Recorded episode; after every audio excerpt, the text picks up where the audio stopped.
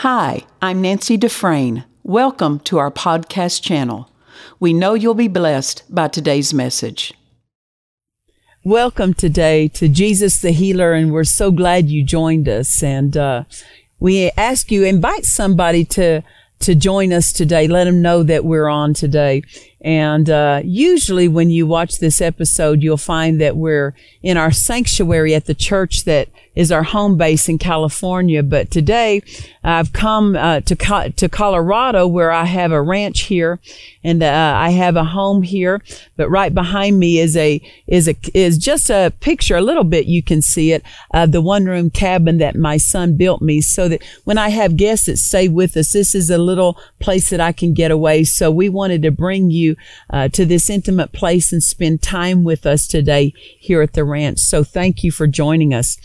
Uh, on a previous, the previous episode, we began ministering about faith. And there are so many different ways that we can describe faith and talk about faith. And they're all, they're all helpful to get, help us get a, a grasp on faith and become skillful in faith. And so I'm going to continue today, uh, along the lines of faith, but we're going to talk about the measure of faith. And so it says in Hebrews chapter 11 verse 6, without faith it is impossible to please God. You know, there are so many important truths that the word addresses, but one of the most important truths that the word addresses is the need for faith. Because when we need something from God, the way we conduct business with Him is on the basis of faith. That it is in His Word that He can only work for us when we're in the flow of faith and God will not violate His Word. We have to come into His system of operating in faith is his system. And so the more we understand about faith and our part, because faith is our part, then we become more skillful with faith and more skillful at cooperating with God, cooperating with his power, cooperating with heaven. So Hebrews chapter 11 verse 6 says, without faith, it is impossible to please God. Now, so many times people think, well, you know, God's just an angry, he's just angry. You know, you can't please him. Oh, the, so many people misunderstand why this is stated. The reason he's not pleased when there's not faith is because he can't work for us when there's not faith and he wants to work for us.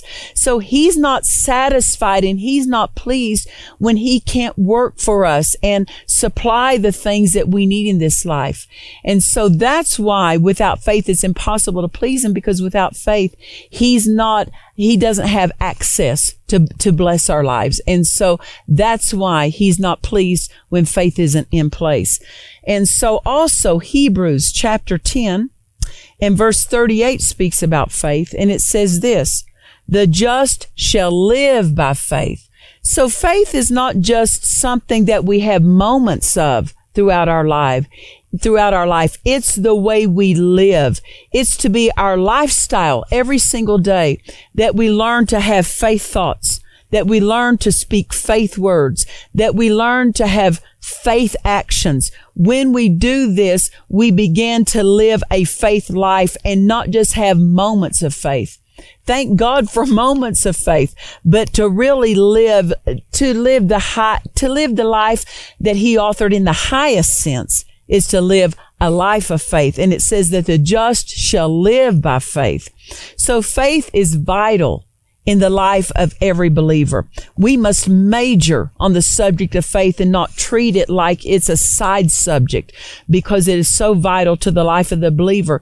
We can't live a life pleasing to the Lord without faith.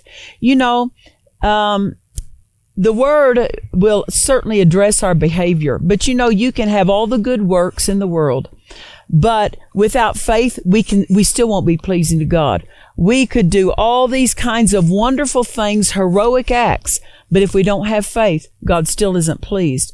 And so faith is how we conduct business with God. It's how we uh, receive what God has for us and how we come into communion and fellowship with God. It's all by faith. Now know this, there is no faith in your mind. The, the residing place of faith is your heart.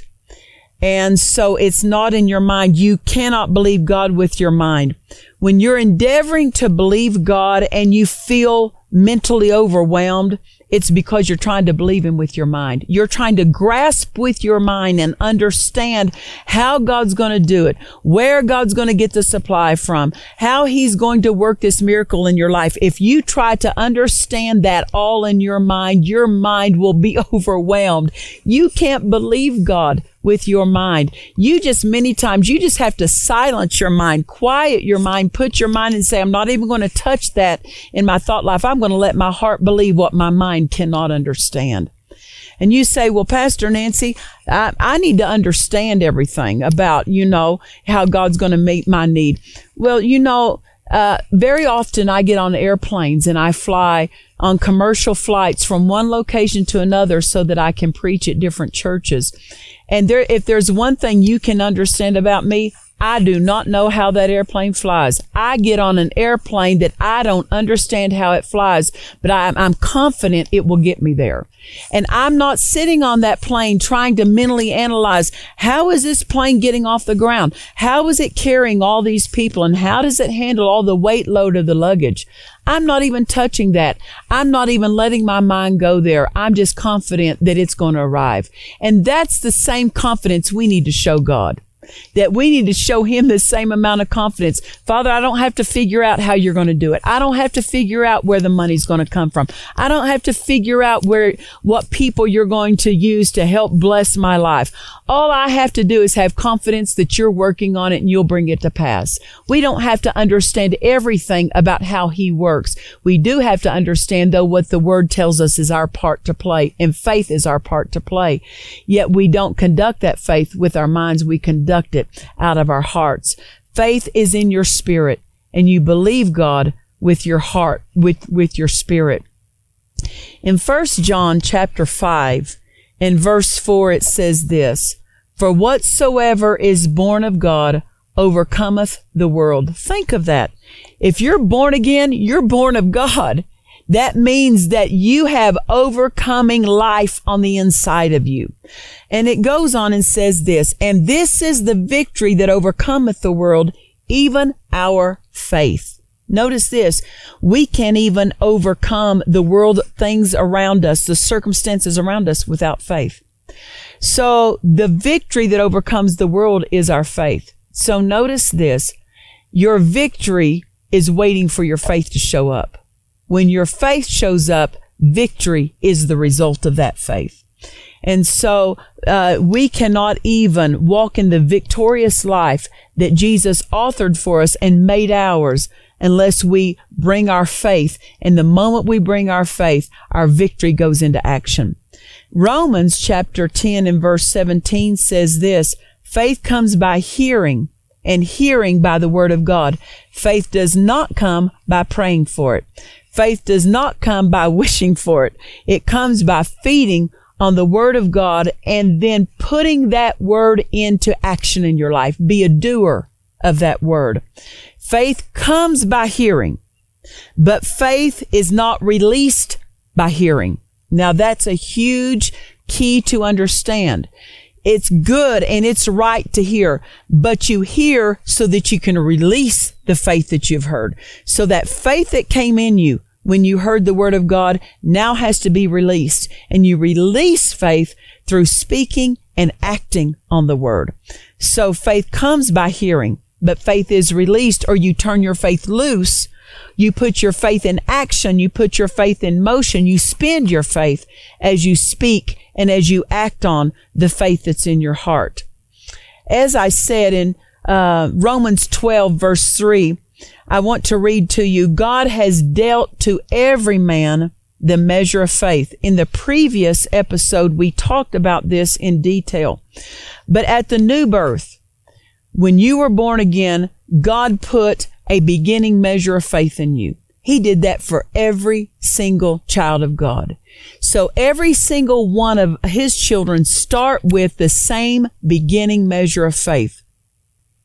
Once he gives us that measure of faith, then it is up to us as to the condition of that faith, whether it will grow, whether it will be dead, whether it will be inactive, that faith of what happens to it depends on us, not God. It is not up to God to grow our faith. It is up to us to, to grow our faith. How do we grow our faith? By feeding on the word and acting on the word.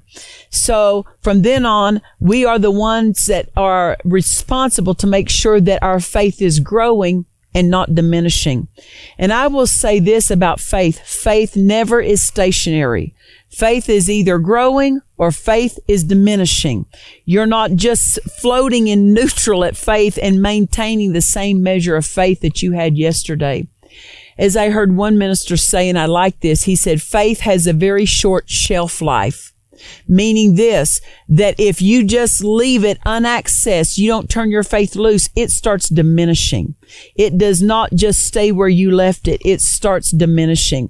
So we need to continually increase and feed our faith and become skillful with releasing our faith so that we can receive that which we go to lay hold of by faith. And as we, we increase our faith by feeding, feeding on the word plus exercising, turning our faith loose, using it. As I said in Romans chapter 12 and verse 3, reading it again, it says, God has dealt to every man the measure of faith. So notice this, faith is measurable. God gave to everyone the beginning measure of faith. And it's the same measure for every man that God gives to every believer. So faith is measurable. The Bible speaks of weak faith. It speaks of strong faith. It, street, it speaks of growing faith, increasing faith. It speaks of dead faith. We'll see all of these are measures of faith. And so these uh, measures of faith show us that faith is measurable. If you look in Hebrews chapter 11 and verse 1, it says, Now faith is the substance of things hoped for, the evidence of things not seen. So notice this phrase, faith is the substance.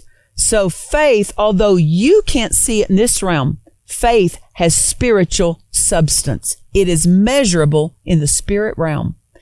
And so every substance is measurable and God calls our faith a substance. So every single substance is measurable. If you were to go in the kitchen and you were going to make a particular recipe, uh, you would see that there are measurements that you're going to have to use of the different ingredients. You may have flour, sugar, salt, pepper, oil, eggs, different ingredients. These are substances. And so you put the right measurement of these different ingredients in and this, the recipe will be a success. If you don't use the right measurements of these substances, then, uh, it'll be like mine. You'll have to end up walking over and throwing it in the trash. How many times I've cooked something, walked over and just put it in the trash because I didn't measure right. It didn't come out right. It was not successful. No one wanted to eat it, including me. The trash ended up with it. Well, faith can be measured and we have to apply the correct measure of faith to our situations. And we're going to spend some time talking about that today because this is an important thing to learn. When believing God for a need to be met, the right measure of faith must be applied to have success. Now, let me talk to you and tell you what I mean by that. Oh, probably about 30 to 35 years ago, when I was a young believer, I was having some symptoms in my body and I had gone to the doctor and the doctor wanted to put me on a particular kind of medication. Well, I didn't want to go on medication. You know, I was learning to believe God. I was learning to use my faith. And so I just wanted to believe God and to receive my healing by the power of God and not involve any medicine. But the more I, the more I thought about not using medicine, I became unsettled. What was it? Because my faith was overwhelmed. My degree of faith was less then than it is today. And so when I considered my situation, it overwhelmed my faith. And so the Spirit of God spoke to me one day when I was considering, do I go on the medication or not? And the Spirit of God spoke to me and he said, go on the medication. But while you're on the medicine, continue to feed your faith. And when your faith reaches full measure, then he said, then I'll tell you when to come off the medicine. How easy is that? He's our counselor. He's our guide. He's not offended if we need to use medicine. What displeases God is if we won't use faith. There are some people, and I remember something my husband said to me during that time. He said, honey, it's not the withholding of medicine that pleases God. It's the using of faith. You know, you can withhold medicine and decide, I'm not going to use medicine. But if you don't use your faith, you still won't be pleasing to God, even though you didn't take the medicine. You see, it's faith that pleases God. It's not withholding things that pleases God, but it's the exercise of our faith. So when the Spirit of God said to me, he said, go on the medicine and then every day continue to feed your faith and exercise your faith. And when your faith reaches full measure, he said, then I'll tell you when to come off the medicine. And I did that faithfully every day. I fed on healing scriptures. Then I confessed those healing scriptures and I worshiped God for my, for the healing power working in my body. And after three months, one day the Spirit of God said, your faith is where it should be. You can come off the medicine. And I did, and there was no negative results, no negative effects, and everything was well. And I maintained my healing. I held on to that healing. So, uh, evidently, the measure of faith I had wasn't enough for that need, for that physical need. But that didn't mean I couldn't be healed. He just told me keep feeding your faith. So if I could say this to you, if you need medical treatments and you've been endeavoring to believe God, but things aren't changing, just if, if it, if you have peace about it in your heart, Take the medical treatments, take the medicine, but keep feeding your faith. Join your faith to that. It's not going to offend God. But if your faith is not where it needs to be, God doesn't want you to suffer. Just go ahead and keep feeding your faith. Follow your spirit. Absolutely follow your spirit. But sometimes people get this idea and the devil will energize this thinking that God will be upset with you if you go the medical route or that God will be upset with you if you take medicine. You know, what displeases God is the lack of, uh, is not using faith. As long as you use faith, God will be pleased and the Holy Spirit will keep, continue to guide and counsel you. So it's faith that pleases God. And like I said, if you need to go the medical route, don't get under guilt or condemnation. God does not put you under that, but don't just sit back and take the medical route and then not even use your faith, not release your faith. That won't be pleasing to God. God wants you to release your faith, feed your faith, even what, if you go a medical route. Uh, the, the Spirit of God counseled me in that situation based on the measure of faith I possessed at that time. Listen, I would have liked not to have had used, not to have used medicine and just believe God for my healing. But the Holy Ghost was counseling me based on my measure of faith right then. So the Holy Spirit won't lead you based on someone else's faith, or he won't lead you based on the faith you wished you had. You know, really, there are times I've felt this at times in my life, and I believe so many Christians will feel this at different times where you feel like I should be further along in my walk with God. I should be further along in my faith. And that may be true. We all maybe should be further along, but we can't believe God based on where we should be.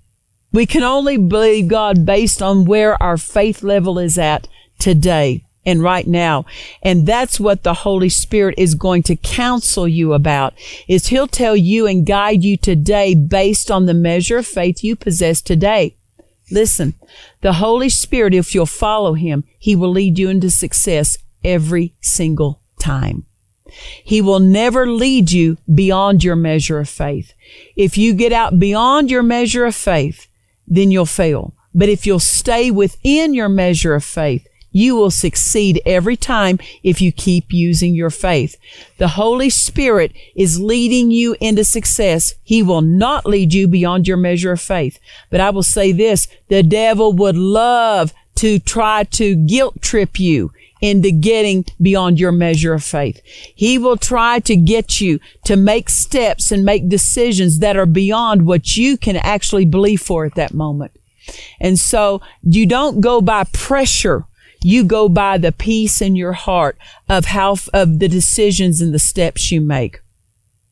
That's why you want to be very careful if you endeavor to counsel somebody on what they need to do because you can't give proper counsel to someone if you don't know their measure of faith. You can't counsel someone based on your measure of faith.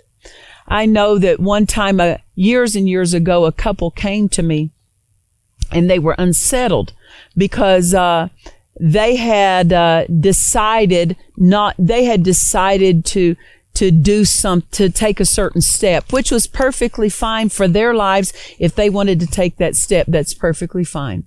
But another couple who was older in, in God, they had, they had walked with the Lord longer. They had been feeding on the word more. They were more spiritually mature. And they said, you shouldn't do that. You should do what we're doing. Well, see, the people counseling them was talking to them about their measure of faith. They weren't talking to that couple about the measure of faith that young couple had. And so this is where many people get into great difficulty trying to counsel people is because you can lead people's lives off, uh, by trying to, trying to get them and counseling them based on your measure of faith rather than their measure of faith. I remember Brother Hagin talking about a situation and I so appreciate this, that there was a woman in his church that she needed a she needed a surgery that her body uh, would not get better without this surgery. There was a growth that needed to be removed, or it would just continue to get worse. And the doctor said we can remove it and we can handle it. Uh, well, Brother Hagin knew that the highest and the best was for this woman to receive healing by divine power. And that's always the best, but not everyone is always at that level of faith. Their measure of faith is not always able to grasp that at that point. So he said, for weeks I would go and I would minister to this woman and I would endeavor to help her cause her faith to grow. And he said, I could tell she just wasn't grasping it. Well, part of the problem was she was in pain. When you're in pain, it's very difficult to yield to your spirit. And so this woman was in pain. It was very difficult for her to grasp the truths of what he was saying. And he saw that she was getting worse and not better, although he was spending time teaching her the word. See, the word has to get in you for it to work. If it's not going to get in you, your faith won't be able to grow. And so he recognized she's not getting any better. She's getting worse. And he said, I need to change my approach. I've been trying to get her to believe God at my level. I need to help her believe God at her level. And so he asked her, he said, sister, he said, I have failed. He said, I've been endeavoring to bring you to another level. He said, it's not my job to get you to believe God at my level. It's my job to help you believe God at your level. So he said, tell me, what can you believe for? And she said, Brother Hagin, she said, I can believe that God will guide the surgeon's hands.